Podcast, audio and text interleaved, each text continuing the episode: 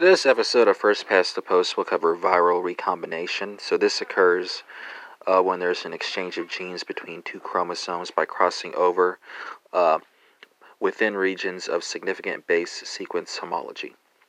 And that concludes this episode on viral recombination.